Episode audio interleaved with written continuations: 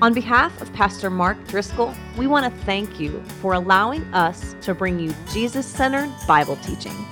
Like Pastor Mark always says, it's all about Jesus. To get all of Pastor Mark's sermons, blogs, books, and other content, please visit us at markdriscoll.org.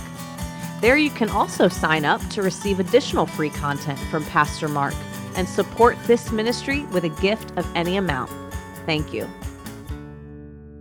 Howdy, Pastor Mark Driscoll here, continuing our study in Ecclesiastes, Meaningless Life, Part 7. Today we're going to take a crash course in people from Ecclesiastes chapter 4, verses 4 through 16. I don't know if you noticed this, there's a lot of people on the earth, lots of them. Question becomes well, who do you pick as a friend? Who do you do life with? Who do you live in community with? Who do you entrust yourself to? Who do you take advice from? And this issue really increases as life changes. Let's say you move from one city to another. You graduate from high school and now you're off in the big world, or you're starting college, or you've finished college and now you're entering into the workplace, or perhaps you've transitioned jobs, or maybe you've been through a divorce and a life transition and your social circle has now changed, or you've transitioned from one church community to another, and now all of a sudden there are a bunch of people, many or most of whom you don't know or you don't know very well. It's a little overwhelming. We moved to a new city and there's a lot of people. The question becomes who do you befriend? Who do you take advice from? Who do you welcome into your life at a deeper level? Are they a safe person, a wise person, a godly person, a helpful person, a dangerous person, a foolish person? As we uh, as we look at people, I think it's important to categorize them because the Bible does. And some of you will be offended by this because you either don't believe that some people are innately sinful or evil or dangerous, or you want to think that everyone is in fact the same. The truth is that God made us all in his image and likeness, so we all have equal value and worth, but not every person is an equally good friend or an equally trustworthy confidant or an equally trustworthy uh, place of counsel and advice.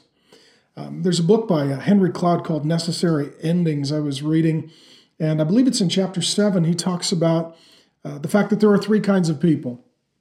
And I think he's on to something. And I think as we study the wisdom literature in the Bible, especially books written by Solomon, like Ecclesiastes and Proverbs, you'll see these three kinds of people. And basically, it helps us to determine as we're getting to know someone what kind of person are they, and then that helps determine what level of access and relationship and information we provide for them. And and today we're going to see that in Ecclesiastes 4. He starts with these three kinds of people the person who is number one, evil, number two, foolish, and number three, wise. Number one, evil, number two, foolish, number three, wise. We'll start with the evil person. Ecclesiastes 4 4. Then I observed that most people, there's a big statement, are motivated to success because they envy their neighbors. This but this, he says too, is meaningless like chasing the wind. He's talking about an evil kind of person here who is really motivated by envy. They can't rejoice with those who rejoice. Um, they can't celebrate the successes of others. And, and the truth is that that a lot of the status symbols in our life are just possessions that we buy to define us and present an image of ourselves to others. So, from the car we drive to whose name is on our underwear, what our house uh, zip code or neighborhood might be, um, what kind of uh, possessions we own, what kind of uh, technology we enjoy. These are all status symbols. These help to define us and project an image to others of our value. And so, if I have uh, a better appearance than you, or a more attractive spouse than you, or more uh, picture perfect children than you, or a, a, better manicured lawn than you, or a better, bigger home than you, uh, or a nicer, fancier car than you, or uh, the right name on the label of all of my clothes, then that might indicate that I am more successful than you, that I am more valuable than you, that I am more accomplished than you. And what happens is, in a culture of what the sociologist will call conspicuous consumption, this is where we buy things not because we need them or use them, but just because of the image they project for us. It leads to uh, competition in consumerism. We buy stuff we don't need to impress people we don't know with money we don't have. And it's driven, motivated by envy. What he's talking about here is evil people, and he said that most people are this way. It's coveting, it's jealousy. If you get something, I think that that's not fair because I should have it or I should have better, or you should not have it because I am better and more deserving than you. Boy, this happens in everything, doesn't it? Someone gets a job, gets a promotion, gets a raise, and all of a sudden you're envious. Someone gets a car, gets a house, gets a spouse, gets a kid. You're envious, you're jealous, you're coveting, and people do that to us as well. And the result is gossip. Everybody likes to talk about what everybody else is having and doing, and it leads to this cycle of idolize, demonize. And it's only exacerbated by social media. I mean, what Solomon is talking about 3,000 years ago hasn't gotten any better. Now, through social media, we can see oh, where did you eat? What did you eat? What do you drive? Where do you live? What do you wear? Where did you go on vacation? What did you see? What did you do? What does your family look like? Oh, you've lost weight? Oh, you've gained weight? or you've been working out? we now can peer in on the lives of others and we can compare their lives to ours. And then we can peer in on the lives of the most famous, the most successful among us. And now we can compare ourselves to them and become envious. We can compare ourselves to others and become envious. And then they can compare themselves to us and be envious. And let's just be honest that a lot of social media and technology really exists because of Ecclesiastes 4 4, this evil underlying desire he says, quote, most people are motivated, quote, because they envy their neighbors. What he says is this too is meaningless. It's like chasing the wind. He says, if you spend your whole life looking at other people and trying to figure out why did they have that and I don't, and how can I get that so that I'll be equal to them, or how can I get more than them so that I can beat them, you're really an evil person. You're not able to celebrate God's grace and provision in the lives of others. You're not able to be glad because someone else is enjoying life. And the result is that your joy is tied to their misery, which is really an evil thing. So when they get a new car, but it gets in a wreck, that makes you happy. When they marry someone that is beautiful and attractive, uh, that makes you envious. And then when it ends up in a bitter divorce, you feel a little vindicated. When the person that was standing on the pedestal falls off the pedestal, if that gives you great joy, then you're an evil person because your joy is coming from the misery of others. And it is all motivated by this underlying intent of envy. That's what he's saying. Man, you talk about hitting the bullseye. Some people are evil. Are you evil? I have to ask myself that question all the time. I think we're very evil if we never ask the question whether or not we're evil. What motivates me? What drives me? Is it envy? Is it competition? Is it jealousy? Is it coveting? Do I only pursue certain things in life so that others would gossip about me, be jealous and envious of me? When someone is struggling or hurting or failing or losing, am I celebrating and cheering and rejoicing? If so, then I'm evil. Some people are evil Evil people are to be avoided. An evil person is not to be trusted. An evil person makes a horrific friend. An evil person makes a horrific counselor. And an evil person really struggles to ever be a comforter. What you do with evil people, and Cloud gets into this in his book, is uh, lawyers, guns, and money. You keep your distance. You don't draw near to them, they'll hurt you. You don't give them more information because they'll use it to harm you. The more they know about you, the more evil and uh, pain they can inflict upon you. The second kind of person, he says, is foolish. The first category is evil. The second category is foolish. And you're going to find these themes and threads throughout all the Bible, but particularly the wisdom literature, uh, uh, Proverbs and Ecclesiastes are really uh, kind of the bedrock of where these people appear. The second category is foolish. He says in chapter 4, verse 5 uh, Fools fold their idle hands, leading them to ruin. Well, an evil person is very dangerous, and a, a foolish person is very irresponsible. They can be very lazy. Um, a foolish person does not accept reality as it is, and they don't adjust their life to it. They want life and reality to adjust to them, to accommodate them. Ultimately, they want to be taken care of. The foolish person thinks, you know, I have needs, but it's not my responsibility to meet them. Someone should comfort me. Someone should feed me. Someone should pursue me. Someone should love me. Someone should tend me. Someone should uh, teach me. Someone should look after me. They're they're very passive, and they tend to always be in their mind a kind of righteous victim. I'm a good person, and just never got my opportunity, and other people let me down, and they failed me, and they don't take responsibility for their own lives. That's a foolish person. So he talks about foolish people. They're they're idle. They're, they're lazy. They don't take responsibility for their own life. And here's what a foolish person does a foolish person likes to befriend a wise person uh, because a wise person takes responsibility and a foolish person likes to shift the burden of responsibility over to them so they don't pay their bills and then they befriend a, a wise person and then the wise person or at least the responsible person pays their bills the foolish person doesn't get their life together and then they befriend someone who's responsible and this is where you get codependency and enabling. And then the responsible person is taking care of the irresponsible person. The responsible person is taking care of the foolish person. What happens if you have a discussion with a foolish person? They're just going to argue. You're wrong. I disagree. That's not how I see it they're going to just argue all the time. They're not open to teaching, they're not open to instruction, they're not open to changing, they're not open to reality, they're not open to adjusting. So you tend to have the same conversation all the time. And foolish people, they're immovable objects. They've just decided that they're not going to change and they're going to force everyone to change around them and to work around them and to accommodate them. And ultimately, he says it leads them to ruin. With an evil person, it's lawyers, guns, and money. You get distance.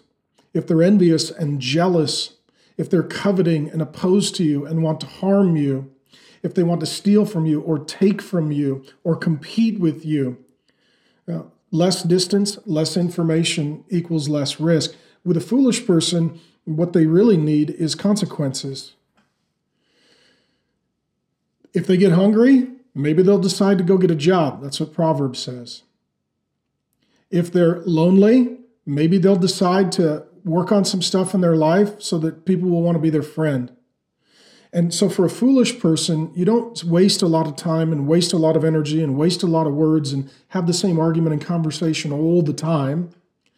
Instead, you have it once and then you set some ground rules and boundaries and some consequences. And look, if you don't do this, then this will happen. If you don't do your homework, you're going to flunk. I'm not going to do your homework for you, kid. Hey, if you don't get yourself up in the morning and go to work, you're going to lose your job. And it's not my job to come wake you up and to drive you to work and to hold your hand and to babysit you. You're an adult. Hey, if you don't pay your bills, they're going to, you know, turn off your electricity and shut off your cell phone and take away your car. But that's what happens to people who don't pay their bills. So you got to figure out how to pay your bills. And it's not my job to keep running in and bailing you out. And the consequences are not to punish someone, but to show them that what they have done is they have shifted the pain to you and you're now shifting the pain back to them. Because someone has to feel the pain, and the foolish person wants to transfer the pain over to the responsible person, and, and, a wise person shifts it back to the foolish person so they feel the consequences, and then hopefully that motivates them to make some changes. And so it really is a way of loving the foolish person without enabling them. Are you foolish? We have to ask this question all the time, right? Myself included. Am I being foolish? Am I not listening? Am I not learning? Am I not changing, growing, adjusting? If so, then I'm being foolish, and that leads to ruin. Third kind of person, the wise person. Truth is, we all know somebody who's evil, we all know somebody who's foolish, and we probably know less people that are wise. And wise does not mean high intelligence. Wise does not mean well educated. Wise means teachable, means humble. It means adjustable and moldable and shapeable and influenceable. It means you're not driven by evil and envy. You're not committed to foolishness and to uh, transferring the burden of responsibility to others. The wise person says, Hey, it's my life, my decisions, my choices, my responsibility, and I want to learn. I want to learn from the past so that I don't repeat it in the future. I want to learn from my mistakes so that I do better as life goes forward. And if people are wise and they know some things I don't I don't know, I welcome them to come teach me, to help me because look, I don't know everything and I got a lot to learn. That's the heart of a wise person. There's humility, there's teachability. And let's just be honest, in all of our lives there are aspects in which we're evil, there are aspects in which we're foolish, and by God's grace, we can all grow in wisdom. He says in chapter 4, verse 6 of Ecclesiastes, and yet, quote, better to have one handful with quietness than two handfuls with hard work and chasing the wind.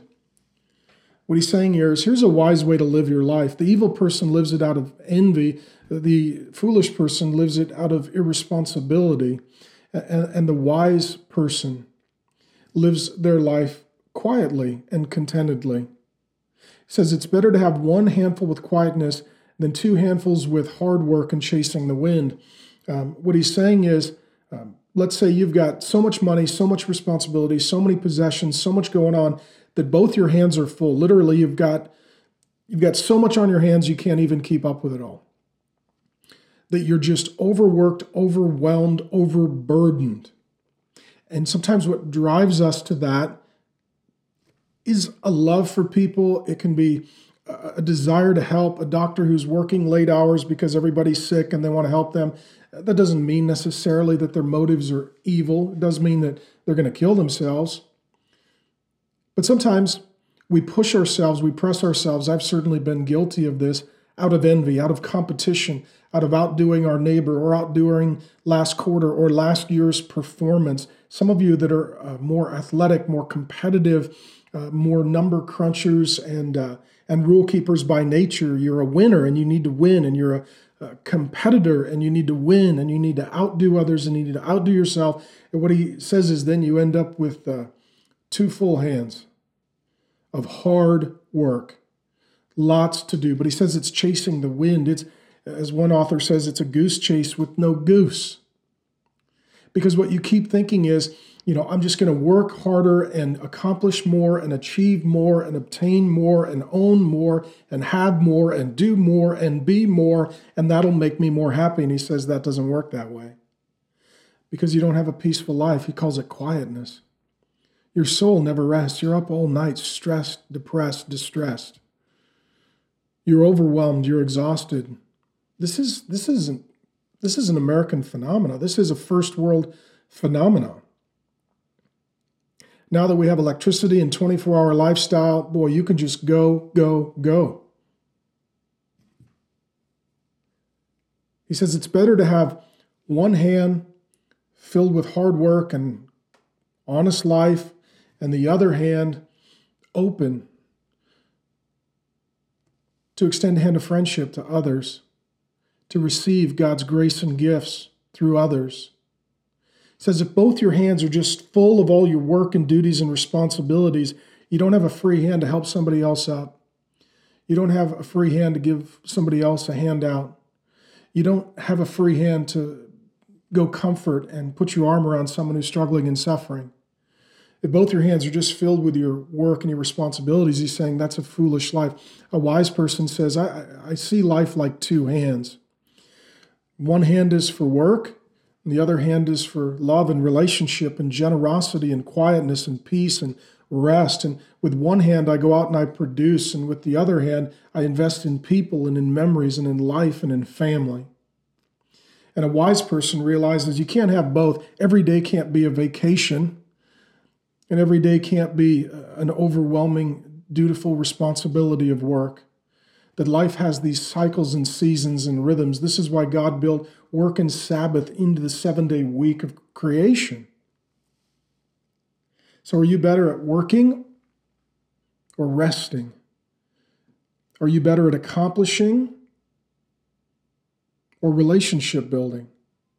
Are you succeeding more at getting things done or doing better at connecting with people? And it's about both. And where he's driving this, and so I would ask, in what areas of your life, I'm asking this to myself too, are you or I or we evil, foolish, and wise? Where can we grow in wisdom? How can we grow in wisdom? And what he's going to transition is not to discourage us from work and accomplishing and achieving and paying our bills and being responsible. The Bible doesn't have negative things generally to say about wise people doing those things in wise ways, but he's talking about there's something more meaningful, valuable, and purposeful, and that is our relationships, particularly with family and friends. And where he's driving at is really illustrated by a recent news story, and some of you emailed it in to me. Thank you for doing that. Um, if you've seen the game Minecraft, be honest, I've never played it, but apparently there's a game called Minecraft, and there uh, there was a founder named Markus Persson. I guess he also goes by the nickname Notch. And he created Minecraft, became incredibly popular. My kids have played it, so I've seen it and he sold his creation of Minecraft to Microsoft for $2.5 billion. Now, let me say this this is kind of the American dream, right? You're young, you create something, you sell it, you make billions, you retire, you have no debt, you have no job, you have no responsibilities. He's a single guy. Apparently, he can do whatever he wants for the rest of his life 2.5 billion. So, his story sounds a little bit like King Solomon, who was the richest man in the history of the world, the most powerful man in the world, uh, the most insightful, educated, intelligent man in the world. He's living in a huge, huge, huge uh, compound that he's built for himself. It took almost twice as long to build his house, his palatial palace, as it did God's temple. He's got like a thousand women if you add up all his wives and concubines and and then he's got servants and uh, it, he was so rich that in his day silver became worthless literally worthless and so he's writing ecclesiastes to say well i've had everything that anyone could ever think of having and i find it all meaningless meaningless without wisdom without relationships without the grace and the presence of god it's just a mist on a morning that's here today gone tomorrow and really without any purpose. It's all vanity, chasing the wind. Well, this guy, Markus Persson, aka Notch, he sells his company 2.5 billion. He basically retires, according to reports, and you can't believe everything you read online, but apparently he bought a $70 million home. I think paid cash for it. Um, it has a wall of candy. So I guess if you like candy, that's your thing. There you go. And constant parties. So he could have friends over, celebrities, you know, beautiful people, famous people, interesting people, eccentric people, artistic people.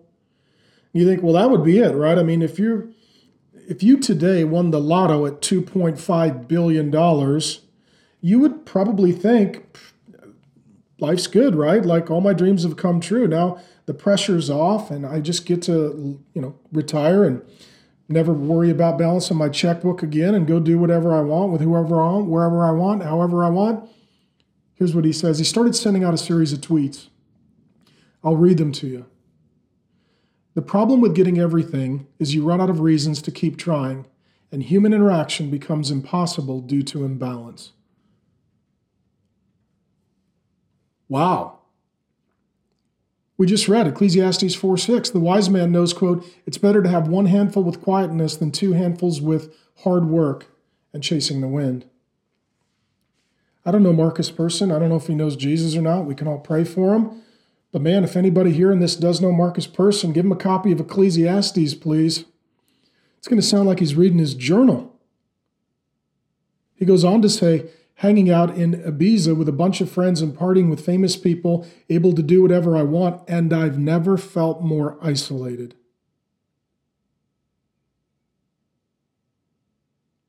You can be lonely in a crowd.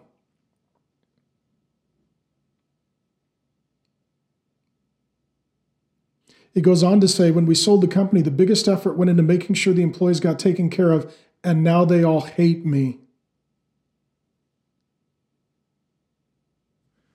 And lastly, he tweeted out, Found a great girl, but she's afraid of me and my lifestyle and went with a normal person instead. Wow. The evil person lives their whole life out of envy, and they would look at Notch and say, That's what I want. And he says, It ain't that great. The foolish person would hear that and disagree and say, I disagree. Give me the money. Let me give it a run. I bet you I could be happy. And the foolish person doesn't listen to the counsel and experience of others.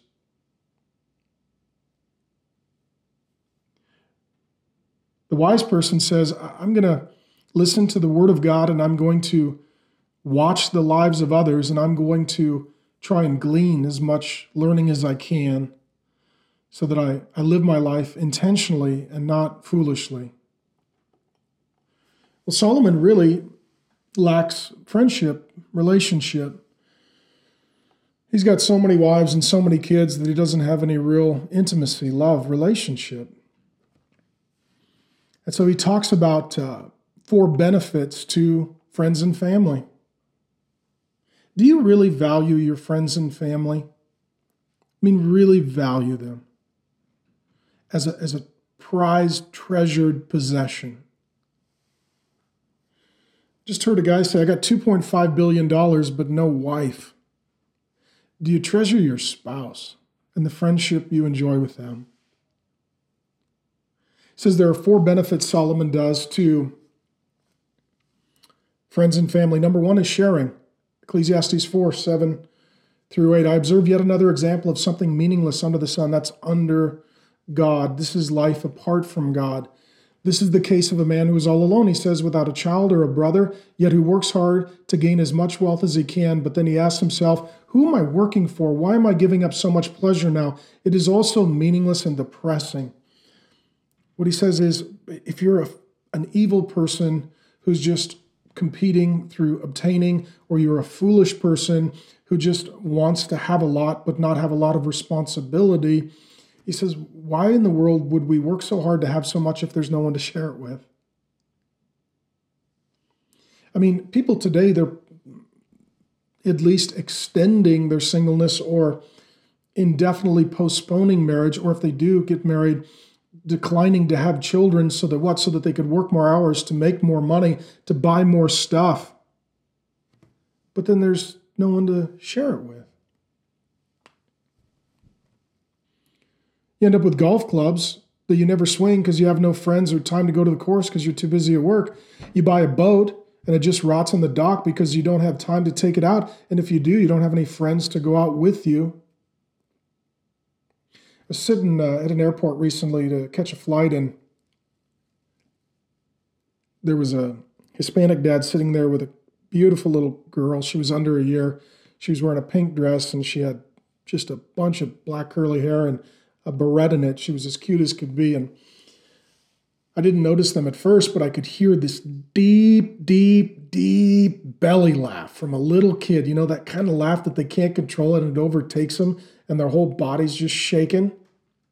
It was a deep belly laugh like that from this little Hispanic girl. And it was so awesome. My kids are older and we used to hear that kind of deep belly baby laugh all the time, but but now they're older and they'll laugh, but we don't get that deep, awesome belly baby laugh. And she just let it rip. And around him, as he was doting over his little girl, seemed to be a really loving daddy various people who were waiting for their flight kind of gave him the stink eye, rolled their eyes. Well, kind of like, why is that little girl making so much noise? You could just kind of, they were giving them the stink eye. So I walked up to the guy and I said, Congratulations. God has given you a tremendous gift. She is a beautiful little girl, and that sound is priceless. There's nothing better than the laughter of your child. And he smiled and he thanked me, and we chatted for a second. And I wanted to encourage this dad. He's a rich man. I don't know if he has a lot or he has a little. I don't know him. I don't know. I do know he's got a beautiful little girl that he enjoys, and she's got a great laugh and a big smile. And whatever he has, he can share with her and he can give to her and, and he can he can enjoy with her. So he's a rich man. He's a rich man.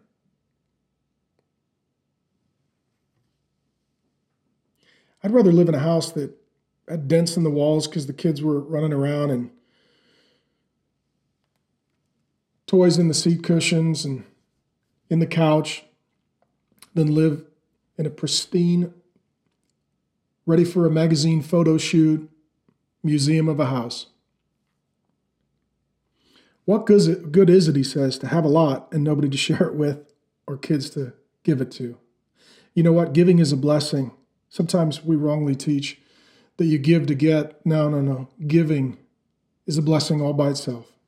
It's more blessed to give than receive, the Bible says. That's why God is the greatest giver and He's the most joyful being in all.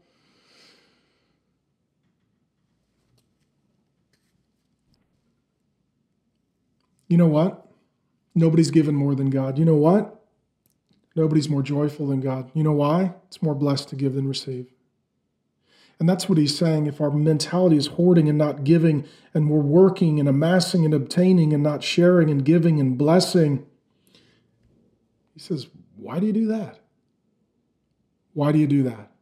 So, one of the benefits and blessing of friends and family is the ability to be sharing. Number two, the second benefit of friends and family is helping. It says in Ecclesiastes 4 9 and 10, two people are better than one, for they can help each other succeed. If one person falls, the other can reach out and help. But someone who falls alone is in real trouble. You know what? You're going to fall. I'm going to fall. Everybody's going to fall. We don't win every day. Some days we lose. We're not healthy every day. Some days we're sick. Uh, we don't uh, have an abundance every day. Some days we have lack and want and need. We don't succeed every day. Some days we fail. We fall down. What happens is, if you're busy building your life and not building your relationships, when your life gets hard, there's no one there to help. Man, who has really helped you? Who has come alongside of you? When you fell, when you were down, when times were tough, who was there for you? Friends, family. Can't beat them. Old statement says that a friend is one who walks in when everyone is walking out. Oh, yeah, everybody will come over if you live in a mansion and you got a lot of money and you're throwing a party. But let's say you lose your job, you get evicted, and you need a place to stay. Who's going to call you and welcome you to crash at their pad? That's your friend, that's your family. And it's not a bad thing, but we do live in a service based economy where what friends and family used to do, we now pay people to do. We don't do a lot of things for one another anymore. We pay others to do those things for us. And it's a good week to thank the people that have helped you and to be looking for opportunities to help others. It's a good week to be looking at the people who have shared with you and to thank them and to look for opportunities to share with others. The third, he says, benefit is comforting. Likewise, two people lying close together can keep each other warm. Amen, campers. But how can one be warm alone? Well, in that day, you had your outer cloak, and it basically was your garment to use as a blanket when you were sleeping and traveling, and oftentimes out in the elements. And so there was a survival health aspect to where if you huddle up and get some sleep, you'll keep each other warm. But what he's really getting at here, too, as well, is loneliness. Man, the first thing the Bible says that is not good in a perfect world with perfect people before sin infects and affects it all is that it's not good to be alone. It's not good to be alone. There's a difference between solitude and isolation. Solitude is where you get time to be with the Lord and to heal and to pray and to recover. Isolation is when you're just all by yourself, and it's a sad thing. It's not a healing thing, it's a breaking thing. i tell you what, I hate being home alone. Got Grace, got the five kids. Sometimes they'll travel and I won't. Usually I'm the one that travels. I'll go speak or do something or whatever. Every once in a while, I'll be home alone. Grace will be traveling and the kids will be gone, and I'm home alone. It's the weirdest thing in the world. It's quiet, it's awkward, it's lonely. I don't like it. I like having my wife around, I like having my kids around. It's comforting. Combats against loneliness. And friends, this is the ministry of presence, just being with somebody. I like just having Grace around. She's my best friend. I love just having my kids. Around. I like hearing them laugh and talk and play. And maybe they're engaged with me. Maybe they're out doing something. Doesn't matter. I just like the ministry of presence. That's why God is about the ministry of presence. He says, I'll never leave you. I'll never forsake you. I'll be with you always to the end of the age. That's the Lord Jesus. God says we're not orphans. He's not a father who leaves his kids. God ministers to us oftentimes just through his presence. And this comforting ministry of friends and family who are there to combat loneliness, they're a great help. I don't know if you've ever visited at a hospital, probably have. They usually have a place for someone to sleep in the bed with the next to the bed of the person who's recovering. And that person usually is just there for the ministry of presence to combat loneliness.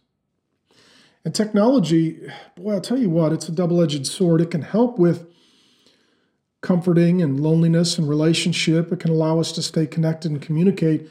But I'll, I'll, tell you what, it also creates the illusion of intimacy because intimacy requires proximity. And what happens is technology can aid a real relationship, but it can't replace a real relationship. This is why you couldn't have a 50 year marriage based solely on Skype. You can't just parent kids through text. You can't just build a real friendship through Facebook. You need to be there. And number four, the other benefit to friends and family says is protecting. Um, sharing, helping, comforting. Who's comforted you? Who could you comfort? And protecting. Who has protected you and who do you need to protect? He says in 4 12, Ecclesiastes 4:12, a person standing alone can be attacked and defeated, but two can stand back to back and conquer. Three are even better, for a triple braided cord is not easily broken. You ever been in a fight? One on one, it's kind of tough. Two on one, that's really tough. See, what happens in a two on one fight, you're fighting somebody in the front, and the other person sneaks around the back. This is why people will say things like, I got your back. Soldiers sometimes will say, I got your six. If you think of it in a clock, that's their way of saying, I got your back.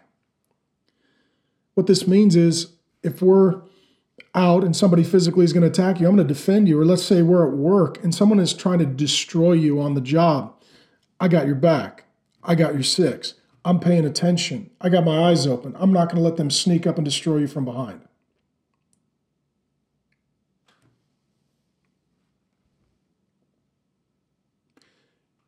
There are evil people in the world. They want to hurt you. They want to punish you. They want to attack you. They want to steal from you. It's true physically, it's true emotionally, it's true financially, it's true vocationally, it's true sexually. It's a dangerous world with some dangerous people. A real friend is not the one who turns on you. A real friend is not the one who attacks you. A real friend is not the one who betrays you. A real friend is the one who's got your six. They got your back. Here's what's going on. Here's what you don't see. Here's what you don't know. Here's what they're doing. Here's, here's how you need to protect yourself. And they're there for you. Goes on to say a triple braided cord is even better. You know what? Three's even better. You know, uh, if you have one good family or friend, awesome. You got two, even better. Who are you protecting? Not in a sinful way, but in a godly way. You're keeping them from harm and danger. You're letting them knowing what's going on in their relationships or in the workplace or or whatever the case might be. Who has protected you? Who told you what was going on behind your back? Things you didn't know, and it really was very helpful and it protected you and it saved you. You got to thank God for them. And the big idea he's driving at here, and really what we have here is a crash course on people says, well, there's evil people, foolish people, wise people. There are four benefits to having wise friends and family, sharing, helping, comforting, protecting. What he's really talking about is being a wise person and living a wise life and understanding yourself as a person and understanding other people and interacting with them appropriately. See, with an evil person, you get away. With a foolish person, you set boundaries and consequences. With a wise person, you draw near to them and you give more information because they're not going to use it to harm you and they're not going to use it to argue with you. They're going to use it to become more godly. man, we all need to seek wisdom by the grace of God. And so he tells us in conclusion that really this crash course in understanding and knowing people, it all comes down to wisdom. That there's a lot of people on the earth, but who do you trust? Who do you confide in? Who do you seek advice from? Who do you draw near to? It says, chapter 4, 13 through 16, it is better to be a poor but wise youth than an old and foolish king who refuses all advice. Such a youth could rise up from poverty and succeed. He might even become king, though he has been in prison. But then everyone rushes to the side of yet another youth who replaces him. Endless crowds stand around him, but then another generation grows up and rejects him too. So it is all meaningless, like a chasing of the wind. Here's what he's saying Wisdom does not come just from age, it doesn't. Now, the longer you live, if you're wise, the more you know. But just because you've lived a long time doesn't mean you've learned a lot. You can be an old fool. You could be a person who is evil. And just because you've lived a long life doesn't mean you've gotten wiser. You've gotten better at doing evil. You could be a foolish person who lives a long life, and it doesn't mean you're wiser. It just means you've created more problems and hardship and pain and heartache for others who are responsible through your irresponsibility He says wisdom does not just come from age. Right? Wisdom comes from age and godliness. Wisdom comes from age and taking the experiences of life to the Lord and learning from them and making course corrections and adjustments. I got to ask myself, you got to ask yourself, am I getting older or am I getting wiser? Because sometimes we say things like, oh, when I get older and wiser, don't automatically equate those two as synonyms. Sometimes they're antonyms. Number two, wisdom does not necessarily come from hardship. He says, you know what? There could be a guy and he was nobody from nowhere and he was poor and he was in prison and then he rose up and he became a king and he built a company or he, he ran a government or he led a ministry. He, just because someone's been through hardship does not necessarily mean that they've learned wisdom. Now, going through hardship, if you were wise, will certainly make you wiser. But just because you've been through hard times doesn't mean that you've become a godlier person unless you appreciate where you've come from and you've learned the hard lessons along the way. Number three says, wisdom does not come from wealth or poverty necessarily. Some people, he says, will look at the poor person and say, you know, they're, they're wise. They didn't get everything handed to them. They, they weren't born with a silver spoon in their mouth. You know, they've had to learn the hard way, and so I think they're wiser. Well, maybe, maybe not. It depends on whether or not they've been godly and availed themselves to their experiences and learned from them. Other people will say, no, no, no, that rich person, they're smarter. They, they came from a smart family. They had a good education. They've seen the world. They've got a lot more experience. If you want to learn something, go to somebody that has a lot of degrees and a lot of success, and they, they come from generations of, of success and education and prominence and preeminence and, and wealth and affluence. And, and then those people are wise because their ideas have been battle tested over generations. Maybe yes, maybe no. Maybe yes, maybe no. Just because you're wealthy or just because you're poor doesn't mean you're necessarily godly. Just because you're wealthy, just because you're poor, doesn't mean you're necessarily wise. It all depends if you've taken your life experiences and, and observations to the Lord and sought wisdom from Him so that you would become more like Him. And he says, lastly, number four, wisdom is not found in fame. Just because somebody's famous doesn't mean they're wise. And we live in a, a celebrity culture where people want to be like people who are famous, but just because you're famous doesn't mean you're godly. Just because you're famous doesn't mean you're wise. Just because you're famous doesn't mean that anybody should listen to you or want to be like you. And this is particularly true in the Western addiction with youth, youth culture. And that's what he says here, right? A poor but wise youth, somebody who comes from the bottom up to the top. Um, we we are a uh, we're a youth worshiping culture. Everybody wants to look young. Everybody wants to be young. There, there is an addiction toward youth. The Bible says that gray hair is really an honor, but in our culture, man, you know, the younger you are, the, the better the odds are you're going to be famous. You're going to be known. You're going to be adored. You're going to be idolized. You're going to be um, emulated.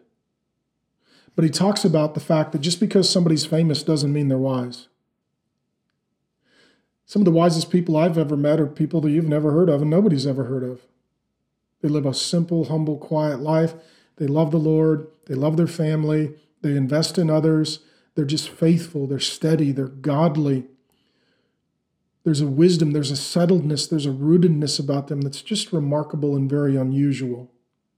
Talking to a friend recently. He's a musician. He says, You know what? Every rock star ends up at the casino eventually. His point is, boy, when you're young and you're cool, you're on tour and everybody loves you and you're trending, but eventually we all get old. And this is just a culture that just loves youth and not age.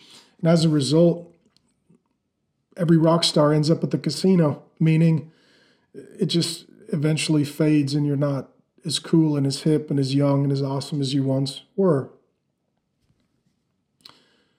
And if you're just about getting your life counsel and direction from trends and fads, that's not wisdom. That's not wisdom. So, where do you go for wisdom?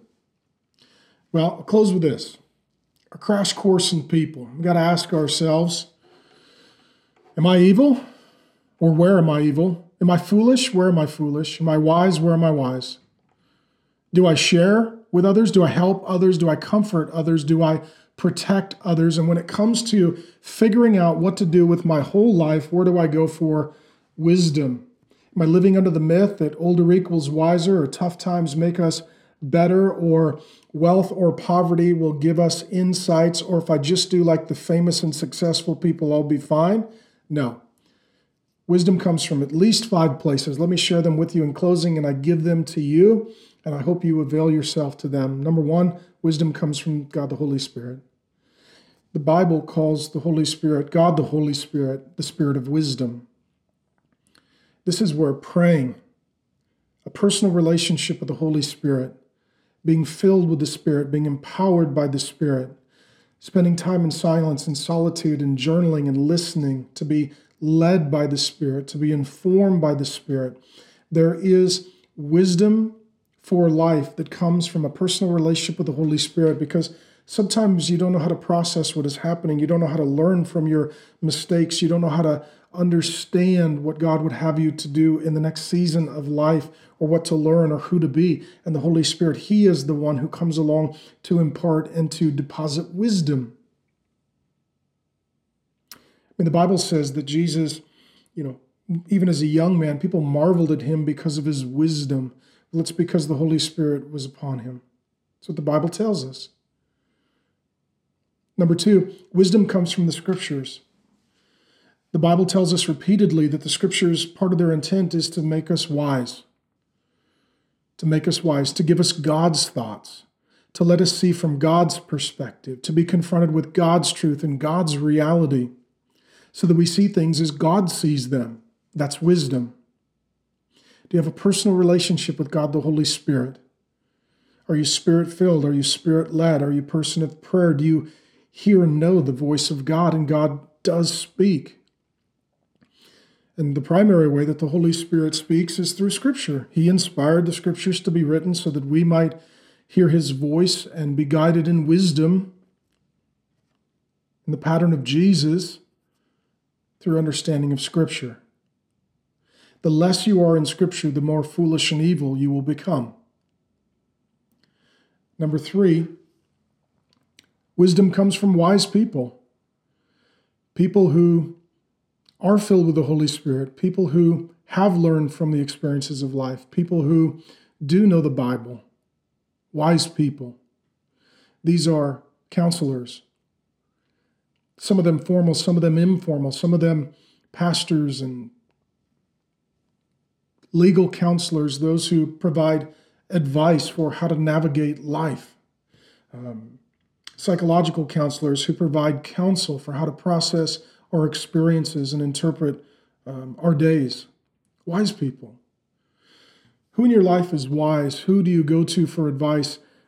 Sometimes foolish people pick foolish counselors and evil people pick evil counselors and they call those friendships. They're not. They're alliances. They're unholy alliances to do evil. Are you taking advice from people who are wise or foolish? Number four, wisdom comes from observation. This is watching fools. Proverbs does this a lot. Ecclesiastes is doing this as well. Solomon is saying, Look at my life and look at some evil and foolish things that I've done and learn from my example. Don't do what I've done, learn from me. Sometimes we learn by watching people that have really done evil or folly. I've been guilty of that, so have you. We need to take those lessons and share them with others to help them. Not in a way that's arrogant, but hopefully humble. One of the things that I've done over the years is uh, couples that end up in adultery or divorce, when I've met with them, I'll ask, Tell me what happened. Because I want to see if there's patterns. I want to learn so that I can safeguard my own marriage and also so that I can help others to see patterns that could lead to disaster and ruin in their own relationship. You know, a friend of mine calls this letting someone else pay your dumb tax. Sometimes by watching other people say, okay, that, that was not a good idea. Um, and I don't I want to learn from them so I don't have to suffer the pain that they suffer. And number five, wisdom comes from self reflection. And this is what Solomon is doing for us throughout Ecclesiastes. A lot of this is really just kind of a personal journal from a guy who's at the end of his life, self reflecting, looking back. Okay, what decisions did I make when I was young? What was really driving me? Was I was I evil? Was I foolish? Was I wise? Um, was I close to the Lord, far from the Lord? Was I filled with the Spirit? Was I grieving, quenching, resisting the Spirit? Was I submitting to the Scriptures? Was I resisting the Scriptures? Did I surround myself with wise people? Or did I pick all my friends to be yes men and women? Uh, did I observe the lives of others and learn vicariously from their successes and their failures? Or was I a person who just plowed ahead with my eyes closed, stubborn? And it's it's self-reflection. And so sometimes you and I need to just sit down and journal and think and pray and and process and to reflect back on the seasons and experiences of our lives. Okay, God, what can I learn from that? How can I never do that again? That that really was a moment of deliverance and wisdom and insight that that slingshotted me forward into the next season of my life. Okay, God, what do I learn about that? Because I want to experience that again.